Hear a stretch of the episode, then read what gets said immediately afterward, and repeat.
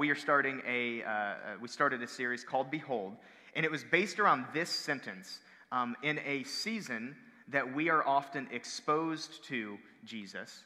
We're often um, aware of his presence, be it you see a nativity scene and there's the baby in there, or you see a star on the top of a Christmas tree. Actually, and, and this is at best, but culture is pretty good at making us aware of Christmas. We want to instead of being aware of Christmas or being aware of Jesus, we want to behold him. And to be, be, to be aware and to behold something are very different. They have different engagement levels. And so um, this season, we've said we want to do more than just be aware of Jesus. We want to do more than just buy the Jesus is the reason for the season embroidered pillow that we saw at our mom's house. We want more than that. We want more engagement than that. We want to actually behold Jesus. And so in Luke 2, uh, verse 10 to 11, it, the angels come to these shepherds and they say, Do not be afraid, for behold, I bring you good tidings of great joy that will be for all people. For there is born to you this day in the city of David uh, a Savior who is Christ the Lord. And the implication um, in, in the Greek, that word behold, is uh, to be sure to see. So basic, the angels are basically coming to these shepherds and saying, you know, this is amazing. I know you've never seen an angel before. Don't miss the baby. Don't, don't, you've got, make sure that you see the baby. I want, I want you, I know this is kind of new. You've never seen like an angel in the middle of these fields, but be sure to make sure that you see the baby. And so that's the essence of behold is don't miss this. And what's crazy is this is not the first time that someone has told men to be on the lookout for a baby. Even 700 years before that, the prophet Isaiah, through the inspiration of the Holy Spirit, um, started writing about one day there would come one that was a baby. And the first time that he makes mention of this, 700 years before Jesus ever was born, Isaiah gave this prophetic word. It's in Isaiah 7:14. says, "The virgin will conceive and give birth to a son, and will call him Emmanuel." Emmanuel, which means God with us. And that was all of our Christmas series last year, which I know you remember because you remember everything I preach every week. But we talked about how God was with us. And so Isaiah 7:14 quoted then in Matthew 1:23 that Jesus is to be called Emmanuel. So Isaiah 7 told us what this God would do, that he would be with us. And then two chapters later in Isaiah 9, there's another reference to the Messiah that would come as a child. And that's the verse that we've been in for all of December. It says, For us a child is born, to us a son is given, and the government will be on his shoulders. He will be called Wonderful Counselor, Mighty God, Everlasting Father, Prince of Peace. And so Isaiah 7 told us what this God would do. Isaiah 9 told us who this God would be. And so, in the same way that the shepherds were given instructions hey, this is how you find Jesus, this is what to look for this manger, this kind of wrap, there's going to be a mother and a father. This is what you're looking for when you find the baby. In the same way, 700 years before, Isaiah did the same thing for us and said, This is what you're to look for. When you're looking for Jesus, this is what he's going to look like. He's going to be a wonderful counselor, a mighty God, an everlasting Father, and a Prince of Peace. And so, this Christmas, the essence of beholding is we want to know not just what Jesus did, but who he is. And can we behold him a little bit more this season than we've ever done before? So, the context of Isaiah 9, because I think it's important to understand, especially today, talking about the phrase mighty God, is um, that Isaiah was writing to God's people. Now, God's people were, were, a kingdom. They were called Israel, right? And that was, they were delivered from the promised land in Exodus. And, um, and we read about God's people, but at this point, the kingdom has been actually divided. And so it's a northern kingdom, which is called Israel. So that's confusing. And then there's the southern kingdom, which is called Judah. And so that's who Isaiah's writing to at this point. He's writing to Judah. And the, the context is at this point, they've been a people that have been a little flippant in being faithful to God. They've been faithful. This king was, now this king wasn't. No, we really want to worship Yahweh. Actually, these idols look good. And so they've gone back and forth. And at the time, uh, their, their own brothers and sisters, Israel, are pressuring and attacking them there's a threat, and we have a picture of a map, I think. There's a, the threat, Judah is all the way down there in the very bottom, the green. Israel is attacking them from the north. Syria is also threatening to attack them. And then the world power of the time, Assyria, uh, they were also in the mix of um, possibly they were going to come down to Judah. All three of these, really bad news for Judah. And so the context of Isaiah 9 6 is actually not really Christmas. It's that Isaiah is giving a prophetic word of hope to a people that are being attacked on all sides. And so the feeling that would have been in Judah at this time would have been that they would have felt powerless, that they had, uh, and they were afraid of multiple threats that were coming in, and their enemies seemed to be growing in strength with, with each and every day. And what was even worse, the worst part of this, was that Judah didn't know if God was for them, if he was against them, if he had given up on them, if he had abandoned them. They didn't know exactly where they stood with the Lord. And so before we actually get to Isaiah 9, I, as, as I was studying, I was re-engaged with this, and then as I was praying, I was like, man, that might be that might be a little bit where I am. And maybe that's where you are. Um, I want to actually take a moment and I want to invite you to remember is there an area of your life right now that feels a little bit like that? Is there an area of your life that feels a little bit hopeless? Or said, um, and I'll ask this a few different times, um, where are things not as they should be? Where does it feel like some of your ability to change a situation is slipping? Where does it feel like the enemies are starting to close in? Because as I was getting reacquainted with what was actually going on in Isaiah 9, I was um, almost like it leapt out at me, and maybe this is just for me, of like, man, there seems to be some situations or a situation in my life that I'm like, it doesn't matter what I do. I just feel like I'm always losing. That's the context which Isaiah wrote this verse. And so I want to remember that area as we move on through this. So in Isaiah 8, God gives a really encouraging word because 8 and 9 go together. And he says, Look, um, Israel, they're not, going to, they're not going to conquer you. He says, Syria, they're not going to attack you. Assyria is also not going to attack you. Actually, I'm going to cause Assyria to take on Syria and Israel. I'm going to turn your enemies against one another. And then in Isaiah 9, 1, this is one of the most incredible prophecies in the Old Testament, in my opinion. He turns a corner and he starts to give some hope specifically to Judah. And he says, Nevertheless, there will be no more gloom for those who were in distress. In the past, he humbled the land of Zebulun and the land of Naphtali, but in the future, he will honor Galilee of the nations. Incredible prophecy. Incredible. Like, and what was actually happening here was crazy. And so, in order to figure it out, that must mean that relevance is relevance is coming, but it's coming on December 22nd when I unpack this. So we have a Christmas service here at 7 p.m. And when I talk about the Prince of Peace, I'm going to dig into, I think, one of my favorite prophecies, which is this Isaiah 9 1, where God starts to call out a couple of tribes, and he says, actually, you're going to be honored among the nations. So, relevance is coming, but it's coming December 22nd. But this is the beginning. Isaiah 9 1 is the beginning of God giving some hope. And he goes on, and if you read verse 2 and 3 and 4, God starts to say things like, A light has dawned, you have increased their, you have increased um, their joy. Isaiah says that to them. And then, tucked in the midst of this hopeful prophecy, is the verse that we've kind of camped on the second sighting of a baby that was supposed to represent God's presence. For unto us a child is born, to us a son is given. Now, a little bit more context, then we're going to get to um, some more relevance. But the context around this is in Hebrew. There is no punctuation, there is no um, exclamation point. So the way that you emphasize something is you repeat it. And so Isaiah is using a bit of a Hebrew literary device by saying the same thing twice but he doesn't exactly say the same thing. So he repeats himself, but he says it in two different ways, which is really, really important. First, he says, A child is born.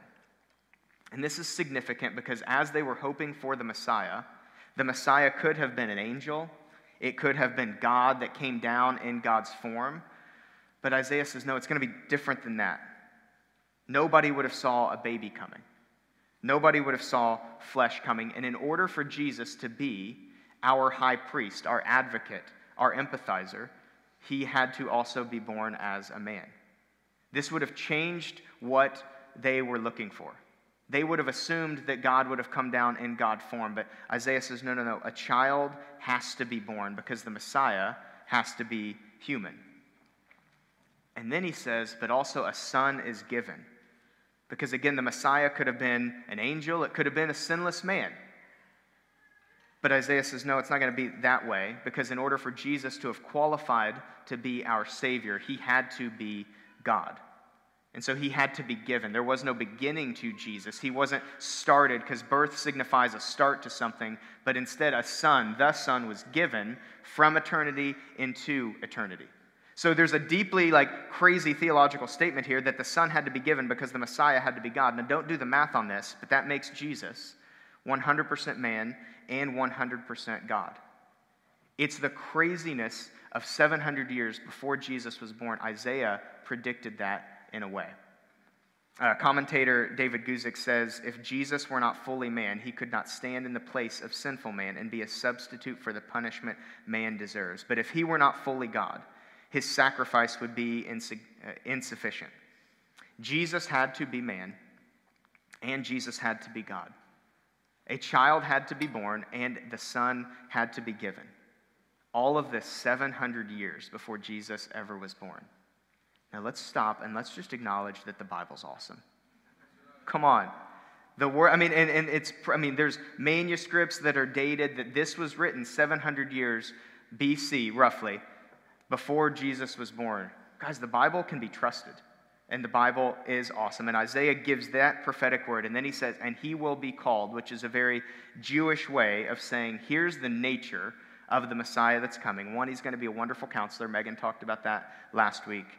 And then finally, it says that he's going to be a mighty God. So everything that I've said thus far has just been intro. Cancel lunch. then he calls him a mighty God. And it's at that moment that I think the narrative might have shifted. Because they were probably, even in the midst of reading what they just read about the son that was given, they were probably expecting a man. And Isaiah says, no, no, no, this is going to be a God. And it would have shifted from probably this wonderful counseling king to now this all powerful baby. And so, Jesus, the Messiah, is a wonderful counselor. So that means that his voice can be trusted in impossible situations. But he is also a mighty God, which means that impossible situations are actually never impossible for him. Here's my big point this morning this is the reminder that I've needed. There is a mighty God in our midst. There is, there's a mighty God in our midst. And if you don't believe me, you should ask the leper in Mark 1 that got healed of his disease, or the wedding host in John 2 that embarrassingly ran out of wine, or the man with the withered hand in Mark 3 that when an instant was healed, or you should talk to Satan in Luke 4. Actually, don't talk to Satan, but you could talk to Satan in Luke 4 and say, How did the temptation of Jesus go? Or you could talk to the people that had his shadow fall, Peter's shadow fall on them in Acts 5, or you could talk to the elders that are sitting around the throne in Revelation 6. There's a mighty God in our midst. But you don't have to go back to Bible times. You could talk to people in this room. You could talk to Ben that asked for a prayer language and got it. You could talk to Catherine that thought that she would never be a mom. You could talk to Robin, who didn't think that she was going to be able to tithe. She couldn't afford that. You could talk to Rob, that thought his career was going to be selling drugs. You could talk to Abigail, that didn't think that Jesus was worth it. You could talk to Anne, that thought drinking was her destiny. You could talk to me, because I thought I was destined to boredom in following Jesus. But guys, there is a mighty God in our midst. And he actually came to earth. Let's not miss him this season. What does it look like for us to behold Jesus and call him mighty God? Where are there things in your life that are not as they should be? And I wonder if God, the mighty one, has something to say about that. Now, the, the bread and butter of what I love to do is now we would dig into um, what it means and all the references to God being mighty in the Old Testament and the New Testament. But I need, sometimes I get to preach a message from a source of strength. This one I'm preaching from a place of like, I've missed this for the last year. And, um, and I don't need to be convinced theologically, and I'm just going to guess most of us don't need to be convinced that Jesus, that our God is mighty. Very rarely do I find myself asking, man, I wonder if God even could blank. Often what I find is, will God blank? Or actually, the more common one is, man, I totally forgot that God could help me with blank. And so um, this season, I want to remind myself that God is mighty among us. And so, again, I want to ask, but I want to ask it with a little bit more hope now. Where are, there thi- where are things in your life not as they should be? Whether it's a consequence of your own choices or it's just something that's happening on the outside, where can you identify and empathize with the Judah in this situation and say, man, things are not as they should be? And it's so basic, but there's a mighty God in your midst. And that actually changes everything. There is a God that when he looks at impossible situations, he sees situations. He doesn't see them the same way that we do. There is a mighty God in our midst. And if it's so basic, I just wonder what would change in your life? What would change in my life if I actually believed that there was a mighty God in my midst?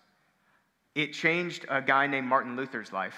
And a lot of us have probably heard of Martin Luther. In 1517, he nailed um, his 95 critiques or theses onto a church, 1517, and it was against the Catholic Church. And he said, This is what's going wrong. And it actually caused him to now be on the run because people, I mean, he's excommunicated from the only community that he'd ever known. And in 1522, he's on the run. There he is. Good looking guy, right? Yeah. Very smart. And he's on the run from the Catholic Church. And this is crazy, and this had to hurt more than even that. The Reformation that he had now started, this baby Reformation with other reformers, now were starting to critique and come after him. So he's getting attacked on this side, and he's getting attacked on that side. And it says, uh, he says, that he entered a season of depression where he, he felt like he was beset on all sides. Ten years after he nailed this to the wall and he's on the run and excommunicated from church, the Black Plague hits Wittenberg and uh, it infects his son and his wife. And uh, they both eventually recovered, but his five month old daughter did not. And she died. And it's at that moment, beset on all sides, excommunicated, attacked from within, attacked from outside, losing his daughter, it's at that moment that he wrote a hymn that you might have sung if you grew up in uh, an older, more traditional church. And it starts like this This is the moment that he wrote these words A mighty fortress is our God, a bulwark never failing. He goes on to say, Did we in our own strength confide, our striving would be losing. Were not the right man on our side, the man of God's own choosing. This is Luther, guys. This is Martin Luther. He's brilliant, the reformer. And in his hardest moment of life, in the brilliance of all of his theology, it leads him to say one phrase at the beginning A mighty fortress is our God. And, and he's humbly, and no offense, he's smarter than all of us. I mean, that guy, he, he, knew, he knew so much, and all of his theology led him simply to remind his soul a mighty fortress is our God. In the midst of the worst moment of his life, he just needed to remind himself that there was a mighty God in his midst. So, where are things not as they should be? Because here's what I felt like the Lord reminded me God doesn't need my strength, He has plenty of that. But He does ask for my weakness because He has none. And so, God doesn't need our strength, He needs and He wants our weakness. And so, I want to take a moment because I want this to actually change our Monday through Saturday. I want to take a moment and I want you to remind yourself, just like Martin Luther did where has God been faithful in the past? Where has God shown himself mighty? And so take a moment. I want you to stir your faith again, and I want you to remind yourself when did God come through when it didn't look like that was possible? So take a moment, and I want you to think about that.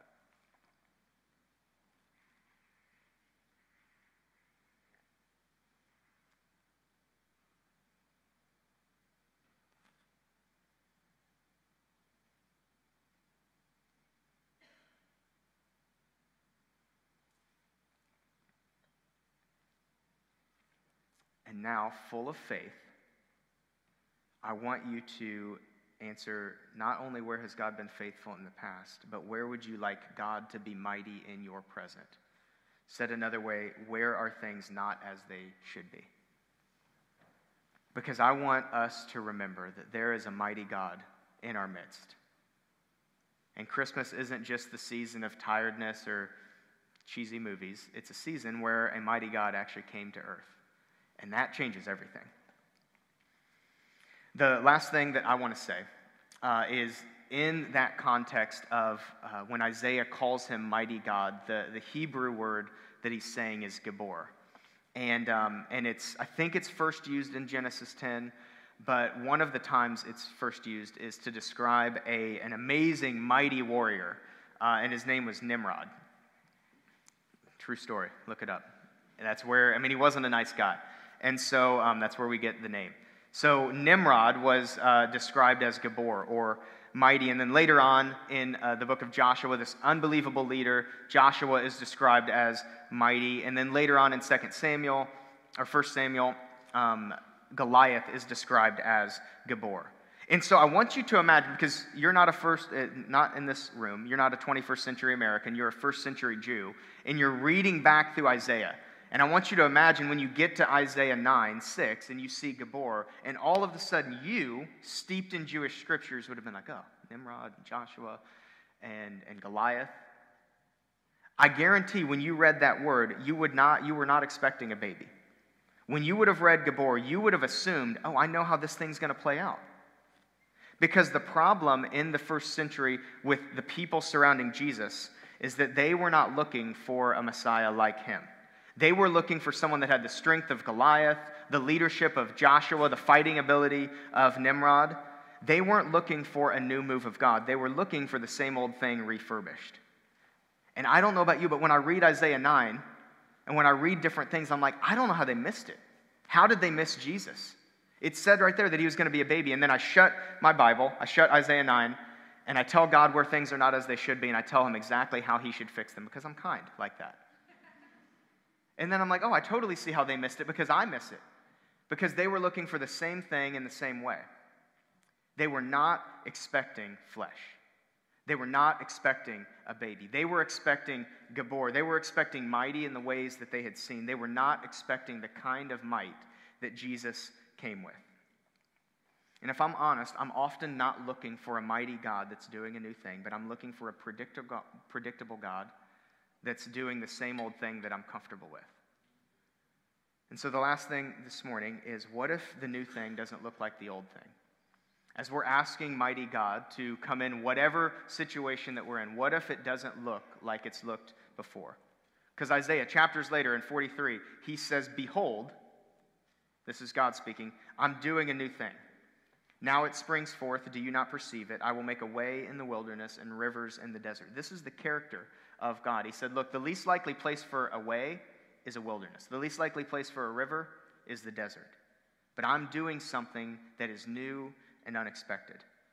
And so, this season, as we ask Mighty God to come in and, and help fix or rearrange the things that are not as they should be, I also don't want us to look for the next old thing because might, God might actually be doing a new thing.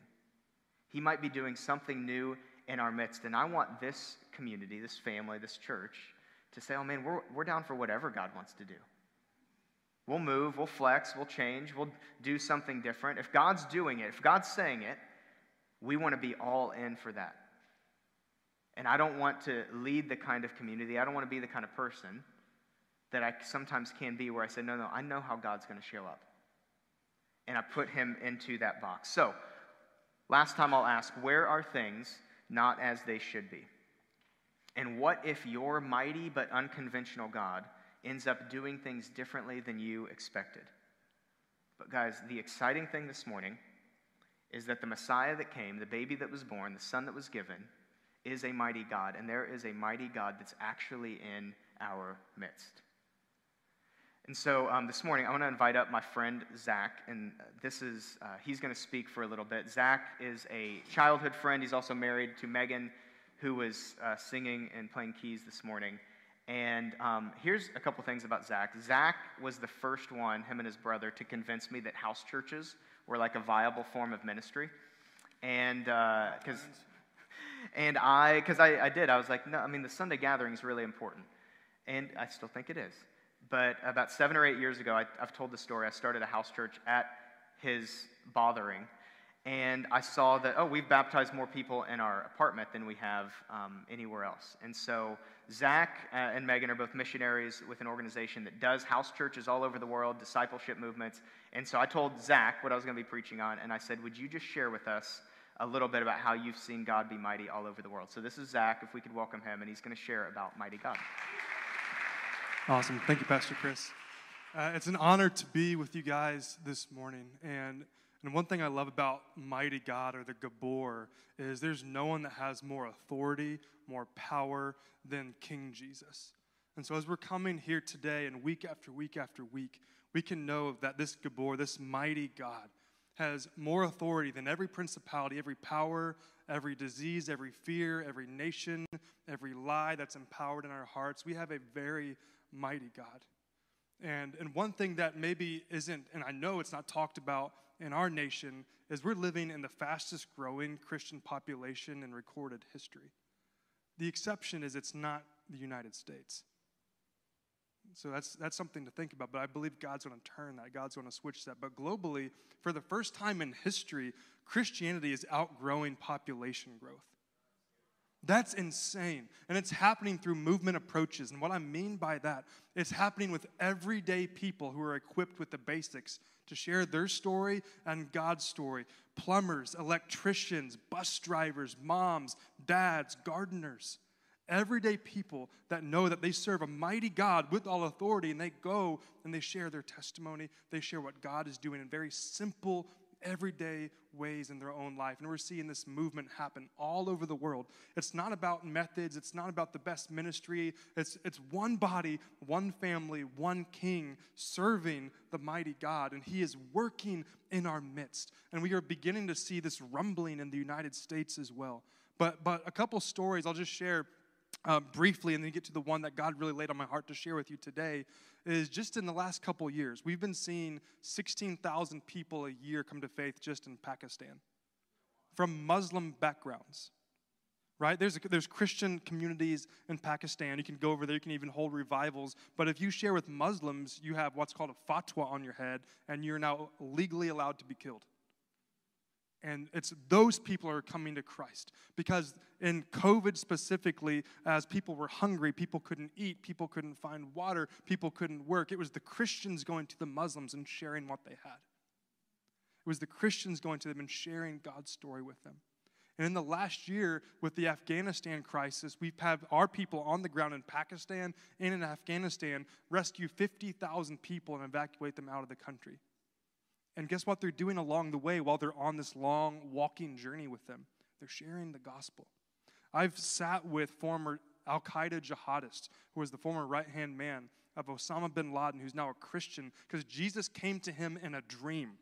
And he left jihad, and they chased him down. They split his head open with an axe. And he, he, he was healed from that, prayed for them, started leading people to Jesus, and he started now 52 churches in their neighborhood. So they, they can't do church like this over here. It would get bombed, it would be absolutely tarnished. And so, like, we're doing the same thing over here that they're doing over there. I have a friend in India who he went to this Hindu village and he was surrounded by them. They say, It hasn't rained here in two years and we don't believe in your God, but if you pray to your God and you make it rain, we won't kill you. He prayed and thunderclap it started raining. They tore down their Hindu temple and they started the first church in that community. We serve a mighty God. It's not powerful people, it's powerful God. All authority and dominion and power belong to His name, the name above names. But the story I want to share with you, the brief story um, a Hindu gal, Indian, and just for privacy, I'll call her name Amanda. Amanda was full on into Hinduism, but not only that, she was full on to the world. She had every possible open door you can think of, from immorality to drunkenness to drugs to bad relationships. She opened up everything. And she got absolutely tormented by hundreds and hundreds of evil spirits. Didn't know a Christian. And she was all alone, tormented by these spirits. And they would just haunt her, speak to her, lie to her, scream at her all day long. That led her to almost insanity. She wanted to take her life. She got deeper and deeper and deeper into the bondage and the lies that kept her trapped and made those voices all the more louder. She would go to people saying, How can I find help? They say, Hey, go to this witch doctor over here. She would go to the witch doctor, she would, and it didn't help, and she lost all of her money to them. And then they say, you know what? You need to go to sacred, holy ground. And so she even went and found a church and stood outside the church. But the Spirit still tormented her even there. Because we know it's not the building that has the power, it's the Lord. And where does the Lord live? Where is his temple? I'm looking at about 200 temples right now that carry his authority, the kingdom of God from within. And so finally, in the last desperation, she met someone and said, Hey, I know someone that knows this guy named Jesus. Maybe he can help you. And this was her response. She said, I, I don't need help from a dead guy. Why would I need help? The only thing I know about him is he died, he's dead. But she was so desperate, she came anyway. And this guy, he prayed for her. And immediately, one by one, these spirits started coming out crying, screaming. They silenced them, kicked them out. And she got full restoration, full healing. But here's the coolest part as she was completely delivered, gave her life to the Lord, repented of all those things, here's what this man told her to do go and share this story with your daughter. She comes to faith, she baptizes her in the bathtub.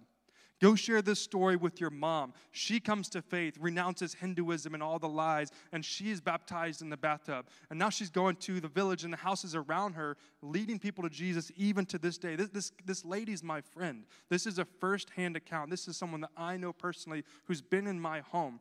And, and, and there's a twist to the story because it's easy to think, man, God's doing these amazing things over here. But guys, I mentioned that she was a Hindu and Indian, but what I didn't mention to you is she lives in Tampa in the inner city, similar to Cincinnati. It's easy to think, oh, God's doing marvelous things over here. Guys, she's living in an urban American context, tormented by evil spirits. Do you think that there's people in one block of here that is tormented and they're waiting for one son and daughter who knows who they are to go to them and say, We serve a mighty God? Guys, it's not about me. It's not about you. It's not about our strengths. It's about a mighty God that we serve. When we call on his name, he's the only one who answers. He's the only one who answers. And so I want to share with you and, and, just commend you through scripture, through Paul, when Paul was rebuked. Because, guys, in our culture, we don't like to be rebuked. We don't like to be told that we're wrong. But guess what? It's in Jesus' kindness that he rebukes. Why? Because if he doesn't, we're already condemned and judged in our sins. But if we listen to this kindness, we have freedom, we have liberation, we have hope, we have peace. And he says to Paul, he says, I've appeared to you for this purpose. And this is why he's appearing to you for this purpose to appoint you as a servant. Here, it's really simple to be a witness of the things you've seen and the things that you've heard. He goes on to say, and I'm going to send them to you, I'm going to send you to them to open their eyes so that they may turn from darkness to light and from Satan to God, that they may receive forgiveness of sins and a place among those who are sanctified by faith in me. It's real simple. It's real simple. God has appeared to you. He's, he's broken the chains in your lives to simply share your story and God's story so you can turn people from the darkness, the bondage, the lies, the principalities that actually hate you and want to kill you, want to destroy you. And then you've got the power of God who wants to save you, deliver you, redeem you, liberate you, give you peace, to send you out into this world and say, Be my representatives. That's what He's calling you to do. To do. And guess who's with you? Mighty God. He is with you and He is strong and He is able and He's unintimidated by every power and force that props itself up against Him. He's not afraid and He is stronger than those forces. And so we serve a mighty God whose name is above every name. He is worthy to be praised. All honor and wonder and glory and power and dominion and beauty and blessing he is the name above names. He is the great resurrection. He's mighty to save. And, and God put on my heart a year ago the song that Megan is about to sing. And it simply was this bridge. It was this, these words that said, You are my motive. You are my treasure. And just like Isaiah 9, it then says, Christ be exalted, your kingdom forever, the government that has no end. He's establishing something new, and He's able to do it. And He's a mighty God. So, would you sing this song with us called Long Live the King, where we are crying out in a generation that says, There is no God, your God is weak, your God is wrong, your, your God it, it judges people. Like, yes, He actually does. And He's coming and He wants to bring righteousness. Long live the King, our treasure, our hope, the name above names.